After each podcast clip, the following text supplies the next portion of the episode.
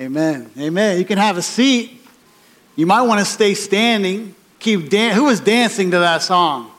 I mean, as dance as you define it, you know, it might be like, you know, just a little like, that's dancing. Hey, hey, listen, if if if that's dancing for you, keep dancing. Wow, I love a new song. I've got to learn that one too. That's a new one for us at Redemption Hill. Uh, but I love the call deeper. Take us deeper, God. That's what this year our vision focus is about. Deeper. We want to go deeper with Jesus. We want to walk more closely with Christ. And when we do, we will find more freedom, more healing. This is why he came. And so I love that God is a God of freedom. God is a God of life. God is a God of joy. God is a God of celebration. God is the God of the dance. In Matthew 11, 16 through 19, Jesus was having a conversation with the crowds, and it seems that they were being a little critical of his, his good friend John the Baptist, and, and, and they were also critical of him. And so Jesus just kind of, you know, Jesus was honest, and, and we should be thankful that we have an honest God who was willing to point out our, our flaws and our wrong thinking so that we can get on his page because his page is the page of freedom. So he, he says to the crowds, he says, But what till should I compare to this? This generation. But to what shall I compare this generation? It is like children. Think about this picture. It's like children sitting in the marketplace and calling to their playmates. And this is what they called out We played the flute for you, and you did not dance. We sang a dirge for you. It's a funeral song, and you did not mourn. For John came neither eating nor drinking, and they say he has a demon. The Son of Man, Jesus Christ, came eating and drinking, and they say, Look at him, a glutton and a drunkard, a friend of tax collectors and sinners. Yet wisdom is justified by her the, the, the, point that I want you to hear from those words of Jesus, and this blew me away a couple of years ago as I was just spending time in my daily time with God.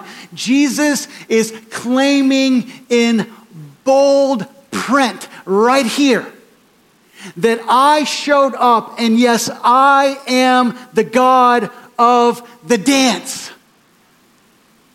I, came to bring you life. I came to bring you joy. I came to bring you not just a little bit of joy, but a lot of joy. In fact, he says, fullness of joy. Yes, I came to set your feet to moving so that you would dance with me through life and into eternity.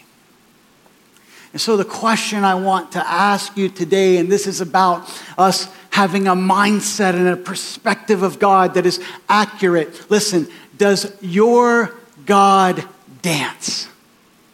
Does your God dance? Maybe, maybe you grew up in churches, and, and, I know sometimes even churches have this kind of written into their, their framework, but it's like, you know, like dancing is evil, like you can't dance. And it's just like, I just, you know, like, Jesus says, I came that you would dance. So, as we look at Mark chapter 2 this morning, verses 13 through 22, this is, this is what we encounter here. We encounter a God of celebration.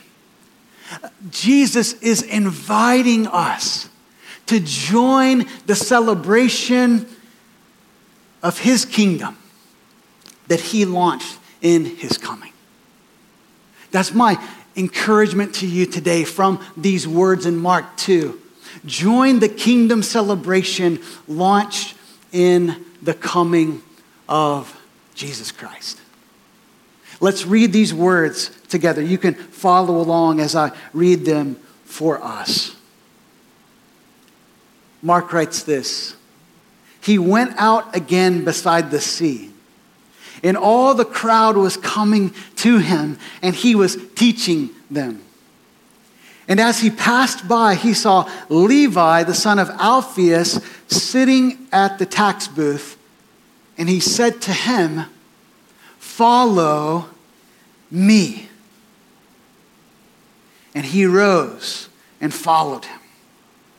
And as he reclined at table in his house, we know from the Gospel of Luke, this is Levi's house, not Jesus' house.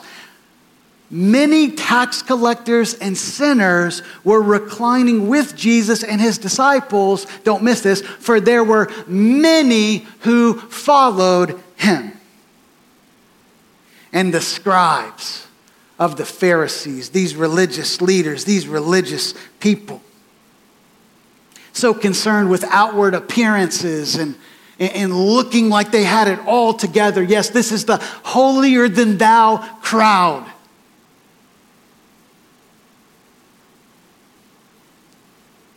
They saw that Jesus was eating with sinners and tax collectors. So they said to his disciples, Why does he eat with tax collectors and sinners? And when Jesus heard it, he said to them, Those who are well have no need of a physician, but those who are sick. I came not to call the righteous, but sinners. Now, John's disciples and the Pharisees were fasting. And people came and said to him, Why did John's disciples and the disciples of the Pharisees fast, but your disciples do not fast? And Jesus said to them, Can the wedding guests fast while the bridegroom is with them? As long as they have the bridegroom with them, they cannot fast. The days will come when the bridegroom is taken away from them. And then they will fast in that day. No one sews a piece of unshrunk cloth on an old garment. If he does, the patch tears away from it, the new from the old, and a worse tear is made. And no one puts new wine into old wineskins. If he does, the wine will burst the skins, and the wine is destroyed, and so are the skins. But new wine is for fresh wineskins. This morning, as we make our way through these stories and words of Jesus, I want to ask you three questions that will help us consider what it looks like to be a follower of Jesus, or maybe for you today, a potential follower of Jesus. You're thinking about it, you're learning about Jesus. What would it be like to follow him? I want to ask you three questions that will help you examine your own heart as we consider what it means to follow Christ. The first question is this I hope you'll write it down. Who do you invite into your life? Who do you invite into your life? Okay, that is not a rhetorical question. That is a question that is for you to consider and think about and pray about and act accordingly. Immediately in this story, we hear an echo of chapter one where Jesus is beside the Sea of Galilee, there in Capernaum, his hometown, and where he called out to four fishermen, Simon and Andrew, who were brothers, James and John, who were brothers, and he says to them those two words Follow me. And now again, Jesus is close to the sea and he's passing by. The crowds are gathering to hear his teaching. And he passes by this tax booth and he sees a man named Levi, who is also known as Matthew. Yes, the same Matthew who wrote the first gospel in the New Testament, Matthew. And he looks at him and he says to him, Follow me. And we have to step back for a moment and recognize what a radical, unconventional, unexpected move this is by Jesus here on the shores of the Sea of Galilee because no one, and I mean no one, would have expected him to issue an invitation to a guy who collected taxes. You say, well, Tanner, why is that? I mean, I know it's tax season and no one likes to give, you know, uh, more money back to Uncle Sam, you know, like no one's pumped up about that. Um, what's the big deal about him inviting a tax collector to follow him? Well, what we need to understand is that tax collectors were absolutely despised in first century Israel. For starters, the tax collectors worked for the imperial government of Rome who had come in and taken over their land. And so tax collectors were basically seen as traitors. But on top of that, tax collectors, when they collected taxes from people, they liked to overcharge people so they could stuff their pockets with the excess.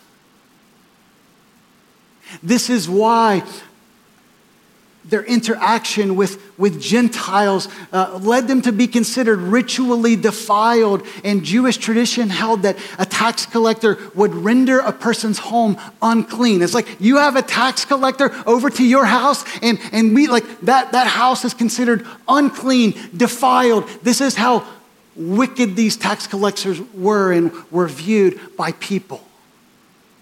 So much so that a, an ancient historical writing known as the Talmud would say that tax collectors were in the same category as murderers and robbers. Everyone despised Levi. Everyone viewed him with disdain. But not Jesus not Jesus. Jesus looks at him and I can just see, I can just see the twinkle in his eye. I can just see the smile on his face as he shatters the conventions of men. And he says, Yes, God loves people like Levi. You come and you follow me. And what is more, Jesus doesn't just invite him over to his safe place. You know what I'm saying? Like, you know, his house, but he's willing to go to Levi's neighborhood and hang out with Levi's friends, which, oh, guess what? Were a bunch of tax collectors and sinful people. I mean, Jesus just keeps taking it up a notch, another level, another layer to the radical nature of the love of God. This was so radical to, to, to go to Levi's house and to share a meal because, you know, like we share meals with people. Like sometimes we'll even like, you know, like sit down with strangers or whatever and get into a little conversation. It's like sometimes in our culture, you know, sharing a meal is nothing more than mere association. But in the first century uh, of, of Israel, it would have been communicating friendship. It would have been communicating love and acceptance. This is why the religious leaders were outraged. They could not believe that Jesus would receive those that they had rejected.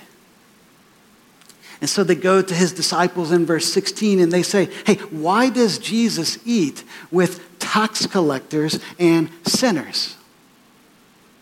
And the term sinners here is not just, you know, like, you know, we, we all sin. I, I don't, like sin is missing God's mark. Sin is doing things that God would not want us to do. And I've never met a human being that is not in that camp, myself included, right? But, uh, but, but this, this word sinners here, it would have probably pointed to uh, people in society that were the worst of sinners, people who participated in flagrant sin, tax collectors, thieves, and prostitutes. These people would have been on the margins of society.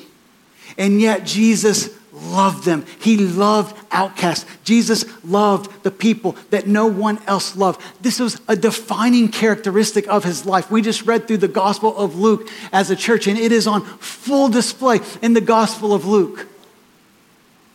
The contrast cannot be more stark here as the religious leaders are saying, hey, what is he doing? It's not okay to associate with these kind of sinful people.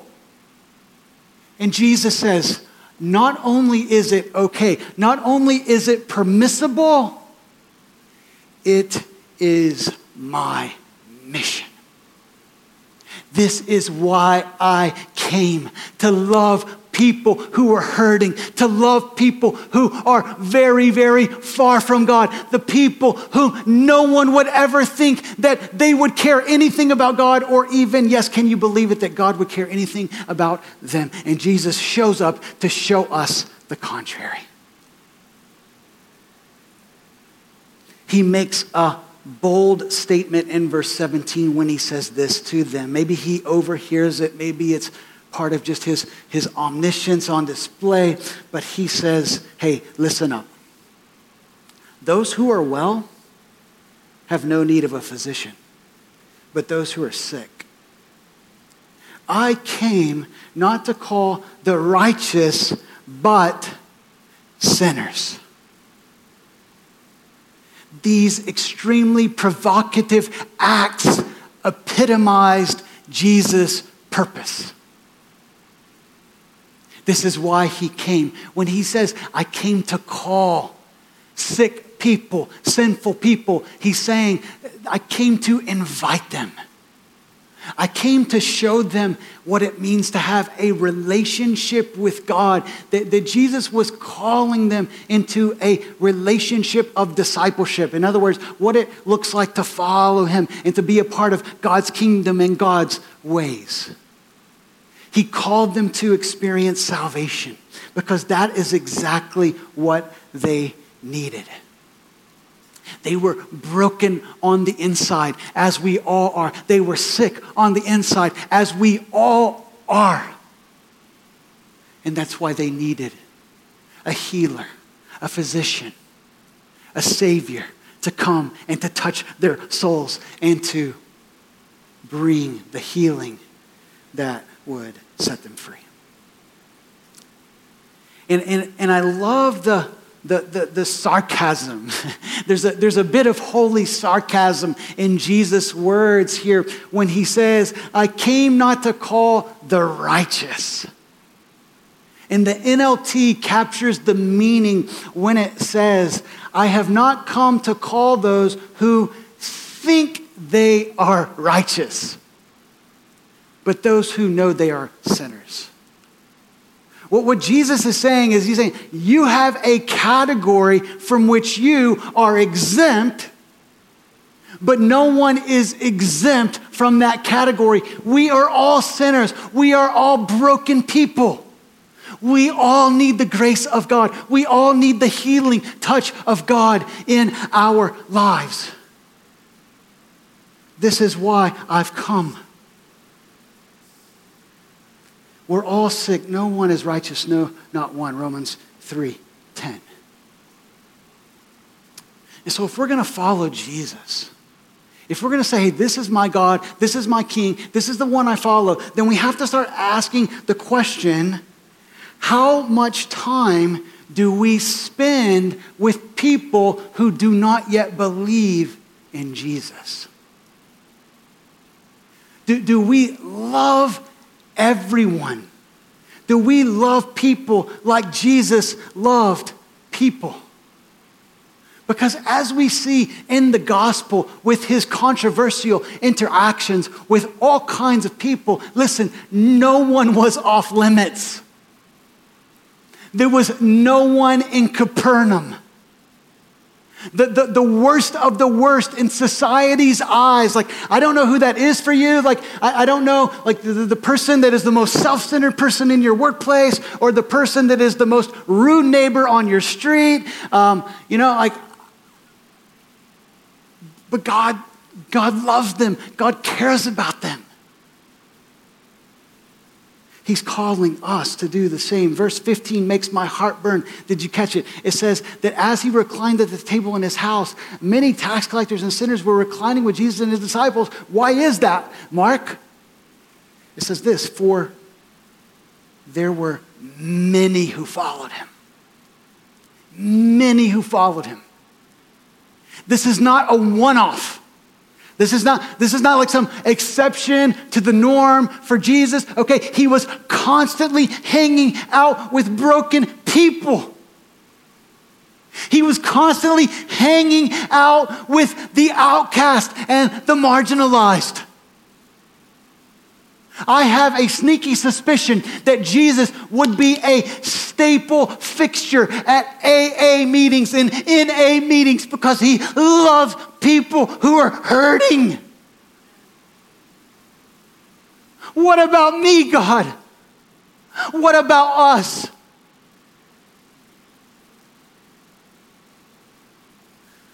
Do we make time for people? Do we make time, yes, for people that make us uncomfortable by the way they live their life, by the decisions that they make? Jesus has not called us to a neat, tidy, sanitized life. He's called us into the mess. He's called us into the brokenness. He's called us into the hospitals where people are on life support spiritually.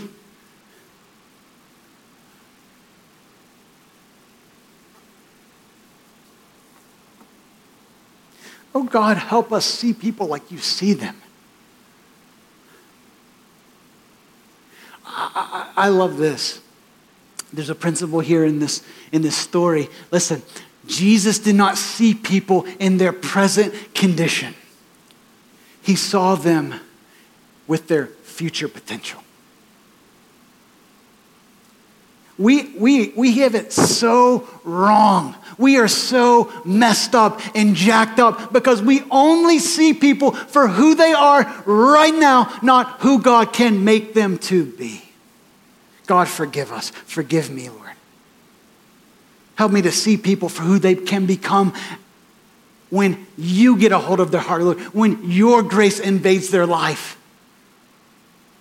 Paul said it like this in 2 Corinthians 5 16. From now on, we regard no one from a worldly point of view, though we even used to view, view Jesus like that.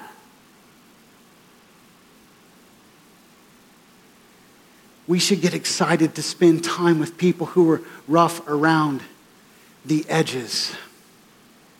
Because Jesus, as Luke 7 tells us in this parallel passage of Matthew 11 we already heard, Jesus was a friend.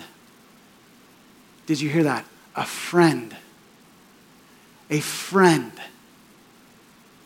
Not an acquaintance not someone that you say what's up to in the neighborhood. He knew them. He was a friend. He spent time with them. He went into their homes. He was welcomed. He not only loved them, but yes, let's ask the question do, do, do people like this love us? Do they even want to be around us? If they don't want to be around us, because, probably because we're not living a lot like Jesus.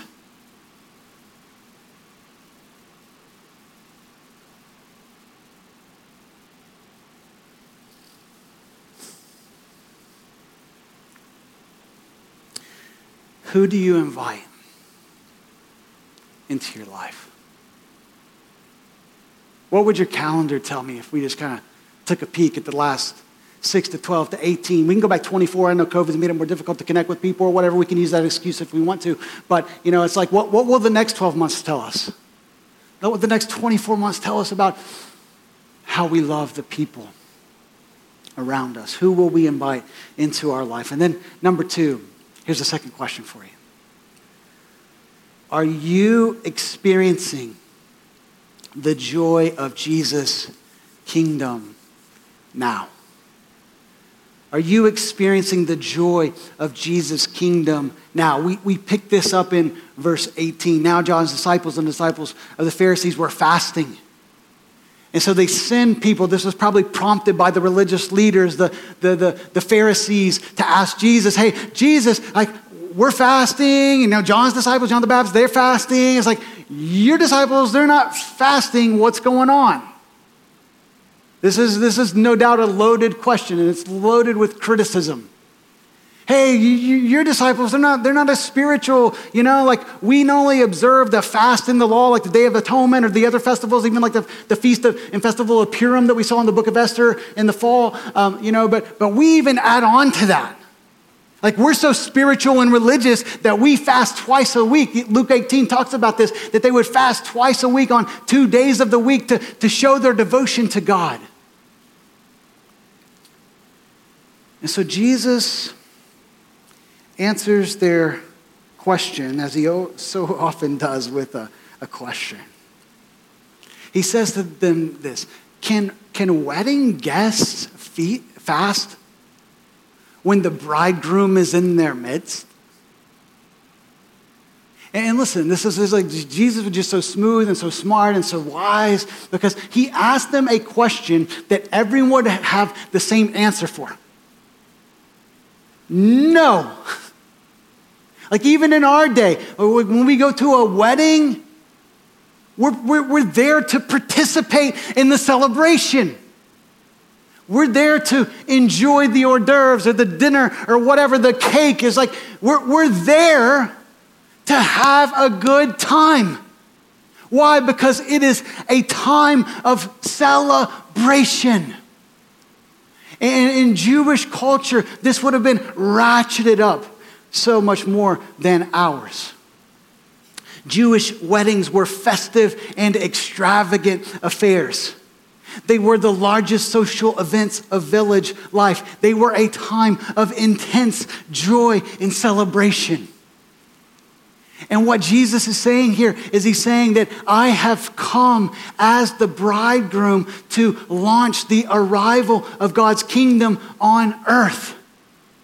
Fasting often expresses sorrow or mourning for things that we want to be different in us or around us. But celebration, like a wedding, is to, to experience joy and gladness over what is happening. And Jesus is saying, Hey, do you not see it? Do you not see what I see? Do you not see what I've come to bring? Listen, lame people are walking, lame people are dancing, blind people are seeing, sinners are being forgiven by God, restored back into a relationship with, with God. This is no time for mourning, this is time for celebration. The kingdom of God is in your midst. But not only that, Jesus, with this, with this metaphor of a bridegroom and saying, Hey, I am the bridegroom who is here. Okay, this is a veiled allusion to his divinity. Why is that? In the Old Testament, we do not see a Messiah who would serve as the bridegroom of Israel. The the, the job description that that belongs to is God Himself. Go read Isaiah 54, Hosea 2, Ezekiel 16, Isaiah 5, Isaiah 62. God says, Look, I love my people. I'm going to be united to them forever. I am going to restore our relationship in a perfectly restored world. And Jesus says, This is why I came. I came to bring people back to God. I came to bring people back to me. And then he, he tells two other parables or gives two other analogies that, that help explain what his coming means. So we need to understand the wedding feast because what he explains in the next two analogies are tied to what he's just said about the celebration of the kingdom of God. He, he says that, that, that people don't take uh, an old cloth that's been torn. I know, like, you know, holes in jeans, that's in style or whatever, all right, but that wasn't in style in the first thing. Like, if you got a rip in your, your, your, you know, tunic or your cloak or whatever, you know what I'm saying? Like, then, then like that, you, you wanted to, you want to stay warm. So you would patch that up. But if you took a new piece of, of cloth that was not pre shrunk and you put that on an old tear, then when you sew that in and it begins to shrink from the elements and the heat and the weather, then it's going to make a bigger tear as it shrinks and pulls on the old cloth. I mean, if you ever like put a new sweater, this is like a ten dollar by the way. Just got this one at Gap, ten dollars. And uh, I'm worried because if, if we're not careful and we put this thing in the dryer, okay, then you're not going to see this on Pastor Tanner again and any other Sunday, okay, because I'm not going to be able to wear it. That's same, same kind of scenario going on here. And then he gives another analogy he says, you know, you don't take new wine and put it into old wineskins. Why is that? Is because new wine, as it, as it ferments and it, and it gives off, uh, I think it's carbon dioxide, if I read that right, um, then, then the, it, it, it causes the wineskins to expand. And if these old wineskins have already expanded, then it's going to cause them to burst, and the wine is lost, and the wineskins are no good. And so, Jesus, what are you talking about with this cloth and patch and old and new and new wine and old wineskins? And he, he's saying this The new wine of my kingdom cannot be poured into the old wineskins of Judaism, they are incompatible. I did not come, Jesus says, to destroy or modify the law. I came to fulfill it. A new day has dawned. There is a new covenant of how people are now going to relate to God. The old ways of relating to God through extensive ceremony and sacrifice are unnecessary because it all culminates in me. I am the sacrifice. I am the temple. I am your access to God.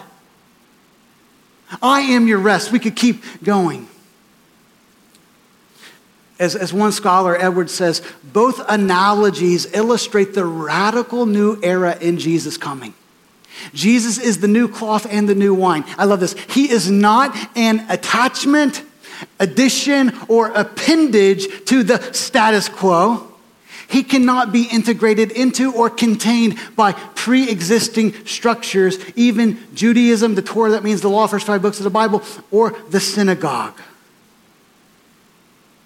And so, so what Jesus is saying is that I have come to bring God's kingdom, and it is so fundamentally uh, different and altogether new that what you knew before, you have to rethink because I have come to fulfill it.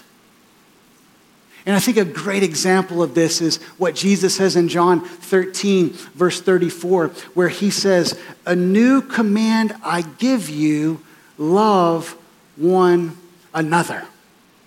You say, well, like, Jesus, that's not new. That's super old, okay? Like we saw that in the garden. Like God told Adam and Eve, like, oh, sure, like God, you know, love one another. And then we see this in the story of Cain and Abel in Genesis. It's like, you know, Cain murdered his brother Abel. God's not okay with that because he made us to love one another. And then if you want a really explicit verse, we see in Leviticus where it says, love your neighbor as you love yourself. It's like, Jesus, that's not, that's not new. That's old. But Jesus doesn't stop there. He says, Love one another as I have loved you.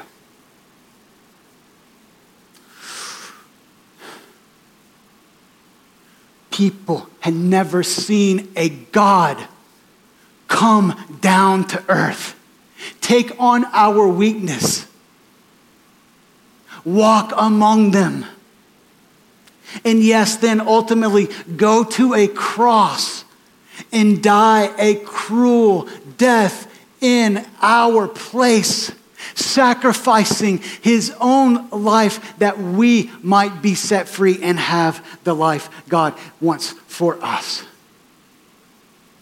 Jesus is saying, This is what's new about the command that I'm giving you to love one another because new wine doesn't fit into old wineskins. My kingdom is better than you can imagine. It's bigger and better than your wildest dreams.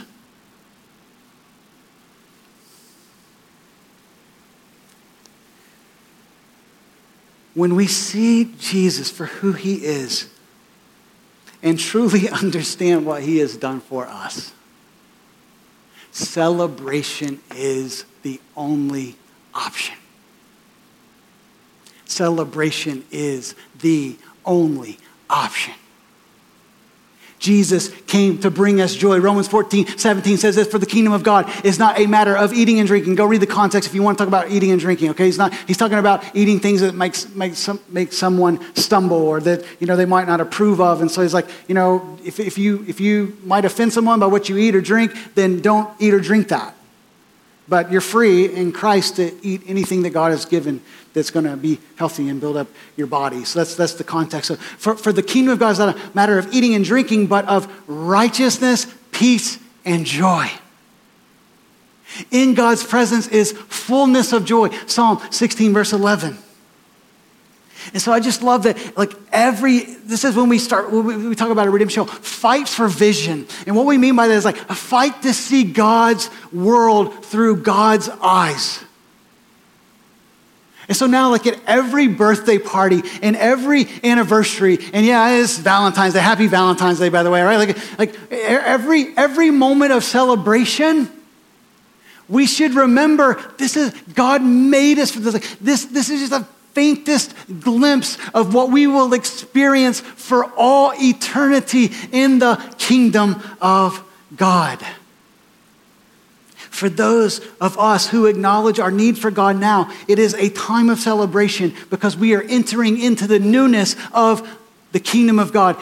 It is so new that the Bible says if anyone is in Christ, he is a new creation. The old is gone, the new has come.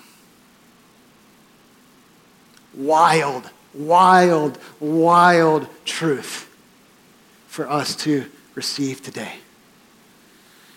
And so I want to ask you once again do you, are you, are you experiencing the joy of Jesus' kingdom now? We should be, I love this truth and I, I want to live this. We should be the, the most joyful people on the planet. We should have the music up the loudest, all right? We should be the best dancers. We should throw the biggest parties. And I think this is one of the problems with the church, okay? And, I, and I'm not saying that Redemption Hill is, is exempt from this, okay? Is that I think that if people saw people who were full of joy, full of life, full of celebration, they might actually want to follow Jesus too. Let's be people who see the kingdom, who know Jesus so well, who walk so closely with him that we can't help it. This is what Jesus talked about in John 15. Go read it as homework. John chapter 15, verses 1 through 15. He says, I have come that you may have joy and that your joy might be complete or full. This is why Jesus came. Are you experiencing it? The celebration of the kingdom of Christ, the kingdom that is right now. But then finally, and we're going to flip the script a little bit and we're going to kind of downshift a, a little bit because there's a third question that we have to wrestle with. And that is this Do you, do you live with the longing for the not yet of Jesus' kingdom? Do you live with a longing for the not yet of Jesus' kingdom. Okay, so, so we have to read carefully here because Jesus doesn't say, don't fast. In fact, Jesus says, My disciples, they will fast when I am taken away. And when Jesus says, When I am taken away, he's, he's pointing to his coming death on a Roman cross, his subsequent resurrection, and his ascension that we just read about in the book of Acts in our reading plan as a church. And so, why will we fast when Jesus is not here? It's because we long to be with him. And we long to see more of his kingdom unfold before our eyes. So if you want to know like why fast, just put a why question mark. Like here are the, the, the prominent two reasons for me is I'm reading the scripture, okay? I want more of God and more of God's kingdom. And why is that? It's because I am still broken, and so is the world around me. That's why we fast. Because the kingdom is now, but the kingdom is also not yet. And what I mean by that is this that the kingdom has not come in its fullness. People are still hurting. People are still broken. Injustice still abounds. People still hate one another. And we're not living in line with the, the love of God and the kingdom of God viruses and cancer and so much of, of, of, what we see that, that, that brings us sorrow and mourning and fills our pillows with tears at night is still present in our world. And so we seek after God's presence and his kingdom through fasting. Jesus talks about this in Matthew 6. He says, And when you fast, this is just those words, it's an expectation. He, he wanted his disciples to fast. And when you fast, do not look gloomy like the hypocrites, for they just figure their faces that their fasting may be seen by others. Truly, I say to you, they have received their reward. But when you fast, anoint your head and wash your face, that your fasting may not be seen by others, but by your Father who is in secret. And your Father who sees in secret will reward you. And so, so this, is, this is what I want to encourage you to, and especially as we this week begin a season of Lent, 40 day journey up to the resurrection of Jesus. Ash Wednesday is this Wednesday, and, and it is a time for us to reflect and to pray into the brokenness in our lives and the brokenness that we see around us in our world. Because the kingdom is not yet we live with this tension. We celebrate, and we should celebrate loud and long because God is at work. Jesus is on the move, His kingdom is coming. But we should also fast and pray and long for healing and restoration that we don't see around us. This is, this is what I want to call the rhythm of a Christian when it comes to this the rhythm of a Christian. And this is the tension that we live in. And this is, you know how life works, okay? This can be like moment to moment, hour to hour, or day to day. We celebrate the now of Christ's kingdom. When you see God at work, celebrate it. Let your call your friends and let them know what God is up to so that they can enter into the joy of that. But we don't just celebrate. We fast with longing for the not yet of Christ's kingdom. So I want to encourage you this week as you seek God through giving up something. What, what is fasting? Let's just, let's just hear that so we're super clear on what it is. Fasting is voluntary abstaining from food or another regular routine for spiritual purposes. That's what we're talking about with fasting. We're, we're giving up something, but we give it up not just to like for asceticism, you know, just to like kind of, you know, uh, weaken our flesh or to experience something hard, okay? But uh, we, we give up something so that we can have more of God. We, we fast to feast on God. We, we fast to say, God, I want more of your work around me.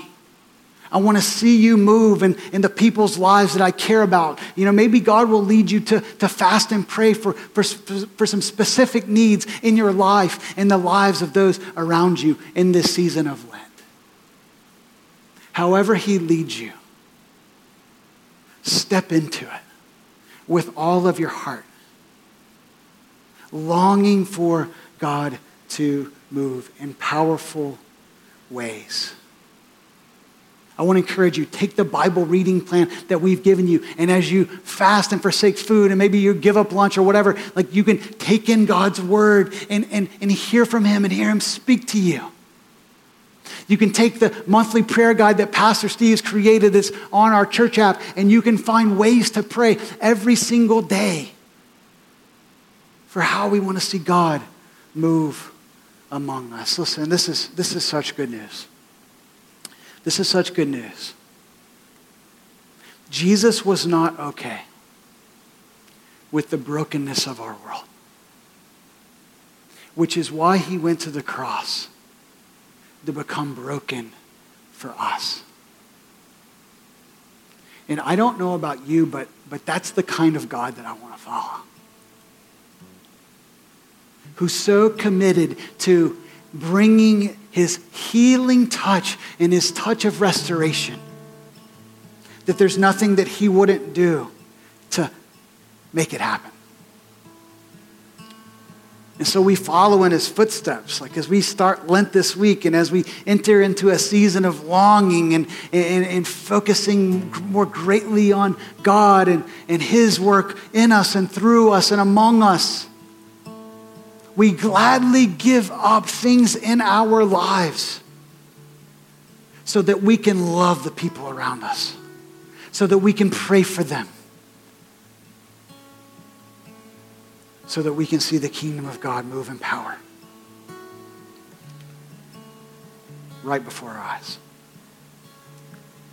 So we started this service with a, a celebration, dancing deeper, God, deeper still. We're going to sing and celebrate. But we're also going to live in that other tension, that rhythm of longing for more. God, more of you. We need more of you. So we're going to sing two songs. One is a prayer, give me faith that we're broken, we're weak, we need you in our life, God. We need your spirit. And the other song is, is just that, Lord, I need you. I, I need you to work. I need you to move. I need you to change me. I need, we need you to change world. And so I just want to pray into that. And then we're going to sing and worship and cry out to God with a longing heart for him to move among us. God, we thank you that you're the God of celebration, you're the God of the dance. God, we thank you that you are at work in us to change us and to accomplish more of what you want in our life, God, more of, of, of, of your presence, more of, of your spirit producing the things that that look like you virtue and love and joy and peace and patience and all these things. And so, God, as we seek you in this season, as we, we call upon your name, we ask that, that you would put specific needs on our hearts. And that as we pray, as we as we even mourn, as we even lament for the brokenness in our world, the brokenness within us, God, that you would meet us there. That you would show us who you are. That you would empower us to live the lives that you've called us to live.